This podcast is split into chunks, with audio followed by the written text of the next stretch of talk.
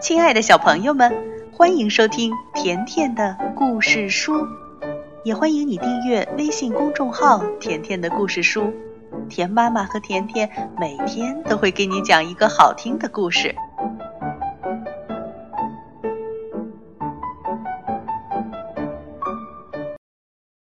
亲爱的小朋友们，彼得兔和他的朋友们的故事还在继续着。今天我们来讲一个裁缝和小老鼠的故事。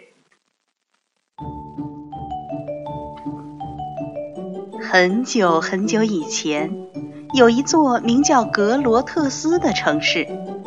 在城市的西门街上，一个老裁缝开了一家小店铺。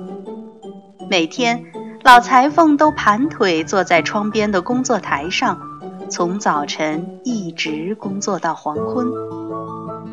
尽管这位裁缝能够缝制美丽的衣服，但他却非常贫穷。老裁缝做衣服时，总是根据布料的大小进行裁剪，所以他从来都不会浪费布料。他的工作台上放着一些裁剪剩下的布片儿，这些布小的只能给老鼠做背心。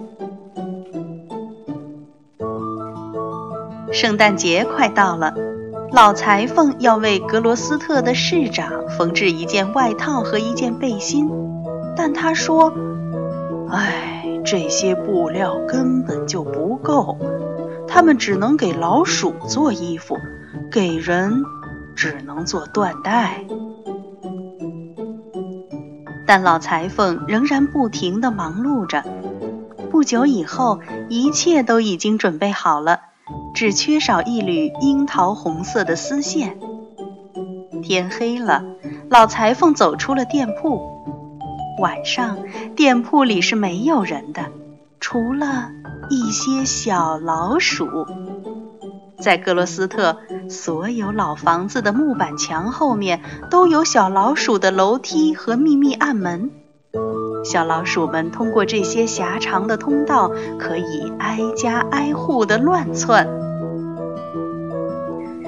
老裁缝离开店铺，步履蹒跚地往家里走去。老裁缝养了一只叫辛普金的猫，白天他在外面工作，辛普金就守在家里。今天老裁缝回到家后，给了辛普金他仅有的四个便士，让他去买一个面包、一袋牛奶、一根香肠和一缕樱桃红色的丝线。辛普金出去后，老裁缝实在是太累了，而且他已经生病了，于是他疲惫地在壁炉旁坐下来，心里还记挂着给市长做的那件精美的外套。忽然，老裁缝听见厨房另一头的碗柜里传来一阵微弱的吵闹声，滴答滴答滴答滴。老裁缝走到厨房里，仔细听着，凝视着碗柜。哦，这简直太奇怪了！老裁缝一边说着，一边把一只倒扣的茶杯拿了起来。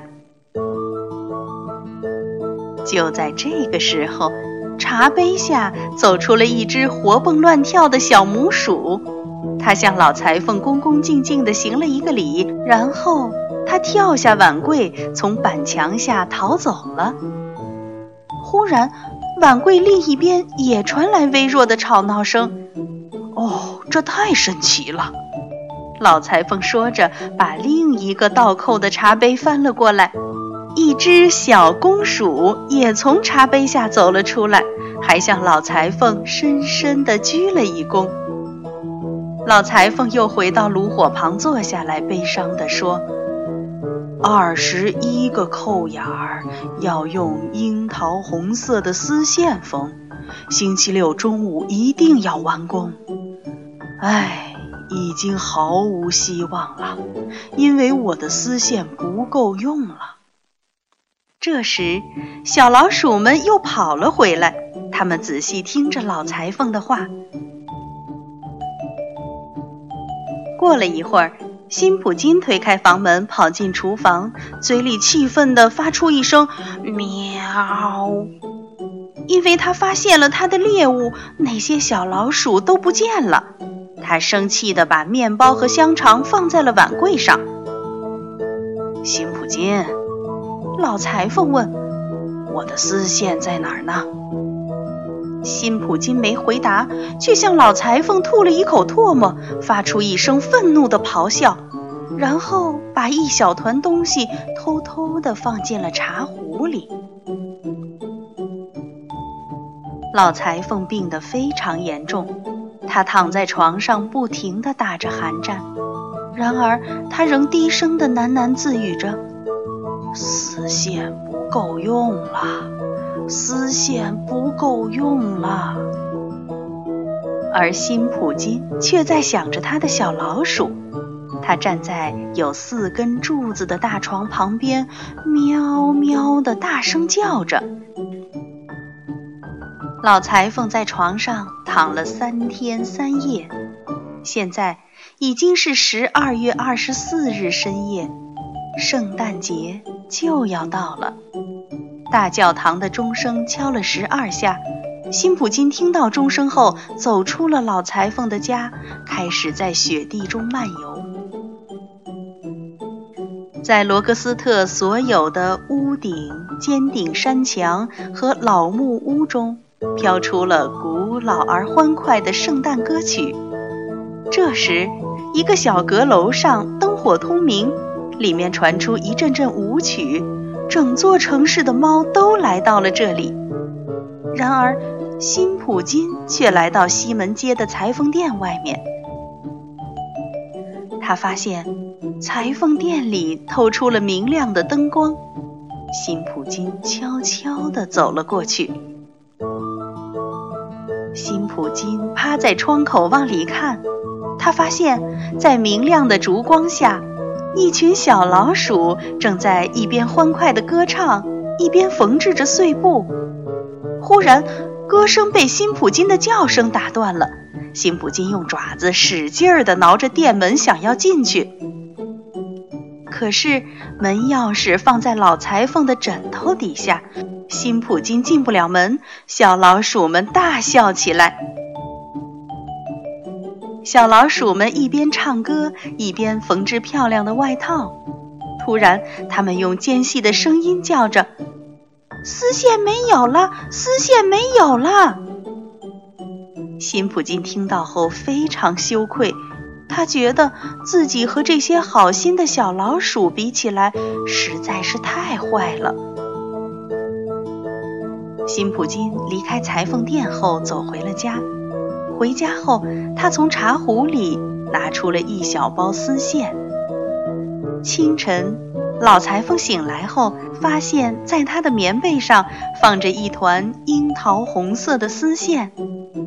在他的床边站着正在忏悔的辛普金。老裁缝下床，穿好衣服，走出家门，来到大街上。阳光照耀着雪地，反射出五彩缤纷的光芒。辛普金欢快地跑在主人前面。老裁缝来到裁缝店，刚打开门，辛普金立刻跑了进去。突然，老裁缝兴奋地大叫起来，因为在那张工作台上铺着一件世界上最漂亮的外套，还有一件绣花的软缎背心。在外套的前襟上绣着玫瑰花和紫罗兰，而背心的前襟上绣着矢车菊和罂粟花。除了一个樱桃红色的扣眼，所有的工作都已经完成了。就在那个没有缝好的扣眼旁边，用别针别了一张纸条，上面用细小的笔迹写着：丝线没有了。